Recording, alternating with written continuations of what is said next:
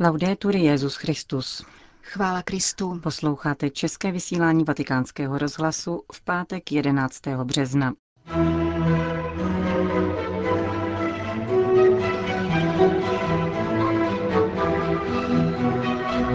Papež a jeho spolupracovníci z římské kurie zakončili postní duchovní cvičení.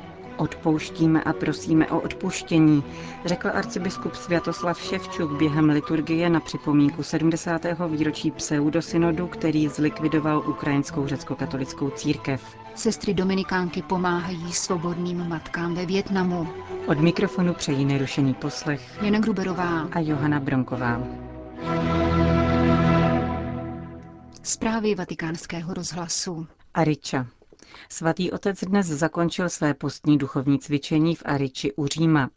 Včera večer vyslechl rozjímání o roli autentické vášnivé lásky. Otec Hermes Ronky vybízel papeže a kardinály, aby nemilovali Boha jako poddaní, nýbrž jako zamilovaní, neboť tehdy, jak zdůraznil, jsou život i víra plné úsměvu. Bůh nehledá v člověku dokonalost, nýbrž autenticitu. Nejsme na světě, abychom byli neposkvrnění, ale abychom byli na cestě, kázal papežský exercitátor. Svatost nespočívá v bytí bez hříchu, ale v obnově horlivosti a vášnivosti pro Krista a evangelium. Teď hned. Opakem lásky není nenávist, ale lhostejnost, která je hnací silou veškerého zla a skrytým pramenem hříchu. Bůh od jak živa stojí na blízku člověku a jeho běžným domácím potřebám, připomenul poté otec Ronky v dnešní dopolední závěrečné meditaci. Zaměřil se na evangelijní výjev zvěstování. Tato kolosální událost, řekl, se odehrává v kontextu odzbrojující normality, v každodenním koloběhu a bez svědků, daleko od reflektorů a emocí doby. První hlásání evangelijní milosti probíhá v normalitě lidského příbytku, poznamenal italský servita, tedy v místě, kde je každý sám sebou. A právě zde se nás Bůh dotýká. Svatá Terezie z Ávily ve své knize o zakládání píše spolu sestrám, že i v kuchyni a mezi hrnci prochází pán. Jak je možné, že se pán ve smíru pohybuje v klášterní kuchyni mezi nádobím? Vnést Boha do kuchyně znamená přivést ho na území, které je nám blízké. Pokud nevnímáš domáckého Boha, skrytého v nejprostších věcech, dosud si nepotkal Boha života. Zůstal si u racionálního znázornění Boha v náboženství. K Marii vzhlížíme právě proto, abychom se pokusili opětovně sešít nejdramatičtější roztržku své víry, kde Bůh náboženství se oddělil od Boha života, pokračoval exercitátor. Nazarecká žena nás jako žena v domácnosti staví před obrovskou výzvu. Máme přejít ze spirituality vymykající se běžnému řádu k mystice každodennosti. Převládajícím pocitem oné každodennosti je radost, jak slyšíme v prvních slovech zvěstování. Raduj se, Maria, když se Bůh přibližuje, přináší sebou příslip štěstí. Maria nám, kteří jsme zahaleni vážností a tíhou zodpovědnosti, připomíná, že víra je buď radostná, anebo není vůbec. Maria vstupuje na scénu, aby do našeho života vnesla proroctví štěstí, požehnání naděje, útěchu. Sestupuje do našich životních bolestí, protrpěné samoty, odpírané něhy, násilí, které nás vábí, ale nikdy nezvítězí, jak ujišťuje apokalypsa. Anděl svým prvním oslovením říká, že víra obsahuje štěstí, potěšení. Maria dále vstupuje na scénu jako žena, která věří v lásku, zdůraznil otec Ronky. Anděl byl poslán k paně zasnoubené s mužem jménem Josef, čteme v Evangeliu. Podle Lukášova Evangelia bylo zvěstování adresováno Marii, zatímco podle evangelisty Matouše jej přijímá Josef. Když ale překryjeme jedno evangelium s druhým, radostně zjišťujeme, že pán byl ohlášen snoubeneckému páru společně, spravedlivému muži a paně, kteří se milovali. Bůh působí v našich vztazích, hovoří v našich rodinách a domovech, rozhovorech i dramatech, krizích, pochybnostech i návalech emocí. Bůh rodinu neobírá o její prostor, nevnucuje se, nezraňuje, níbrž hledá plurál, který je kreativní díky souznění dvou srdcí, mnoha snům a dlouhé trpělivé práci. A konečně se Maria dokáže Boha zeptat, jak se stane to, co jí bylo předloženo. Rozpaky a otázky jsou způsobem, jak před pánem stanout v plné důstojnosti, vyzdvihnul italský servita. Přijímám tajemství, ale zároveň užívám inteligenci. Stanovím své cesty, ale poté přijmu cesty, které jsou nade mnou.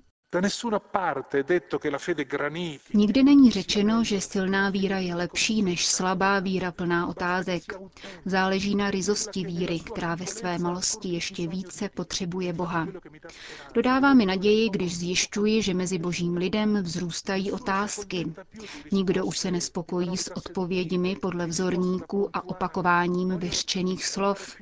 Lidé chtějí pochopit, jít do větší hloubky, osvojit si víru.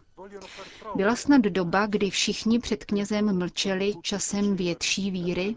Myslím, že opak je pravdou. Ačkoliv je to pro nás dnes náročnější, můžeme si zároveň říci konečně, aleluja. Závěrečná myšlenka duchovních cvičení patřila božímu mateřství. Bez Marijina těla ztrácí své tělo rovněž evangelium. Všichni křesťané jsou povoláni k božímu mateřství, aby Bůh opětovně přicházel na svět. Zakončil otec Hermes Ronky šestidenní duchovní obnovu pro papeže Františka a jeho nejbližší spolupracovníky.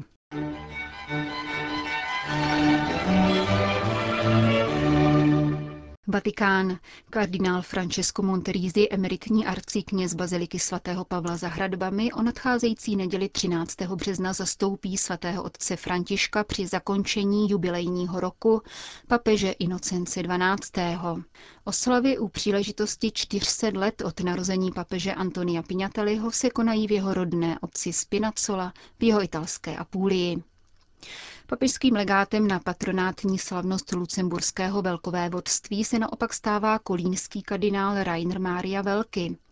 1. května bude předsedat závěrečným oslavám k poctě Pany Marie, těšitelky zarmoucených, která byla před 350 lety jmenována patronkou města Lucemburku a později celé země.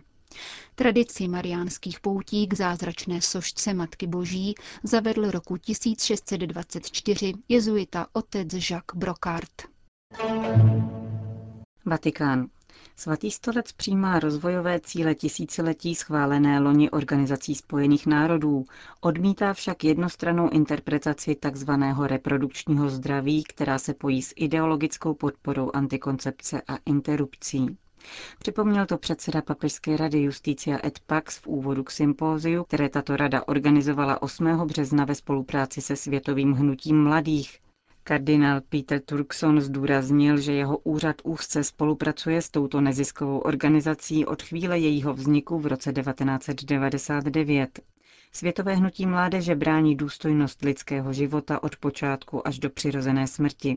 Snaží se obeznámit veřejnost s přirozenými metodami regulace početí, vystupuje proti experimentům s embryi a zdůrazňuje význam rodiny.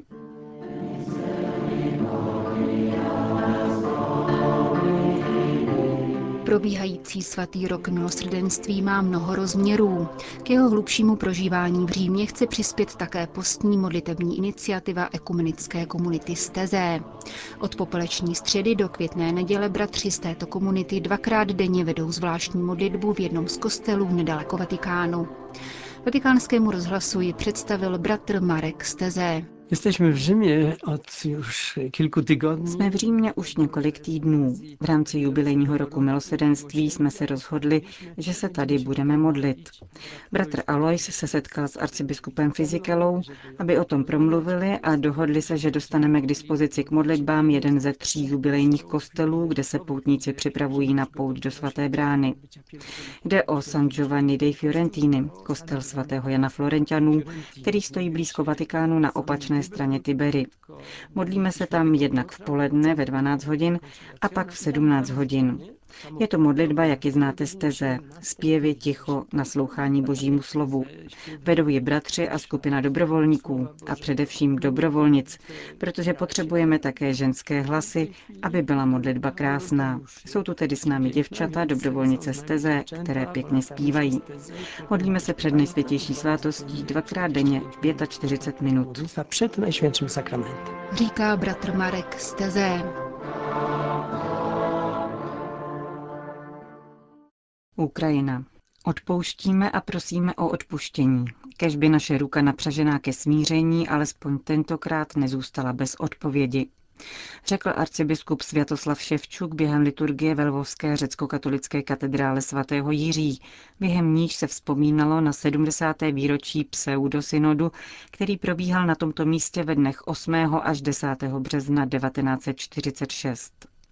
Na schromáždění svolaném v rozporu s kanonickým právem na příkaz Stalina byla ohlášena likvidace ukrajinské řecko-katolické církve a její nucené přičlenění k ruskému pravoslaví.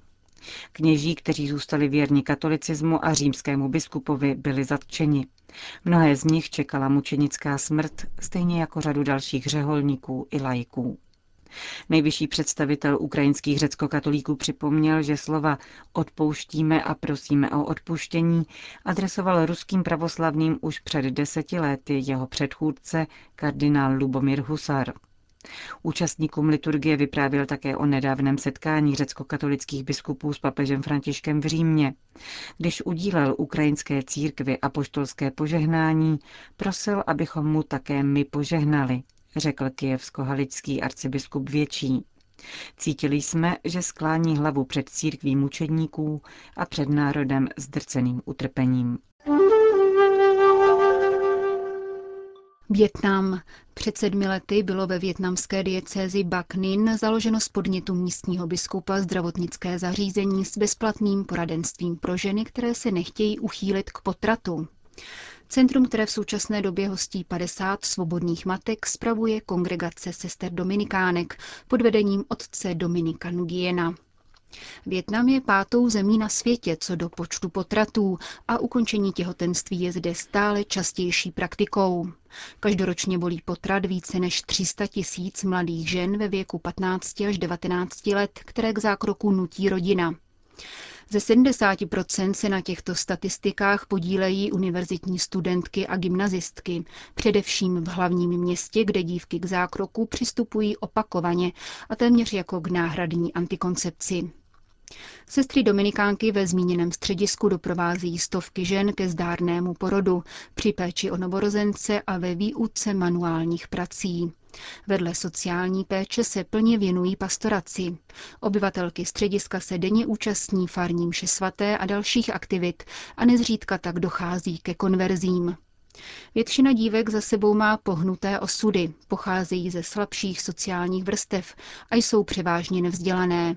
Jejich rodiny je vyděděli, protože jako podmínku k návratu domů požadovali od svých dcer potrat. Otcové dětí se ke svým potomkům nehlásí a matky opustili. Addis Abeba. Etiopie je druhou nejlidnatější zemí Afriky a jednou z nejchudších na světě. Více než 400 tisíc dětí zde trpí vážnou podvýživou, kterou v posledních měsících ještě zhoršují dlouhotrvající sucha. Lze předpokládat, že koncem dubna některé oblasti zůstanou zcela bez vody. Jsem v Etiopii bezmála deset let, ale teď poprvé vidím, jak země umírá žízní. Informuje agenturu Fides misionář otec Christopher Hartley. V důsledku sucha se rozpoutaly kmenové války kvůli přístupu k posledním zbývajícím vodním zdrojům, pokračuje misionář, který řadu let pracoval po boku matky Terezy z Kalkaty.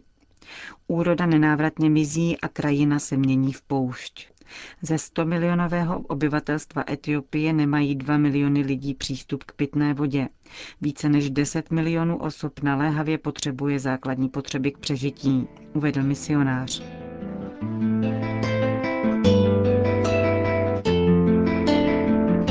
Končíme české vysílání vatikánského rozhlasu. Chvála Kristu. Laudetur Jezus Christus. thank you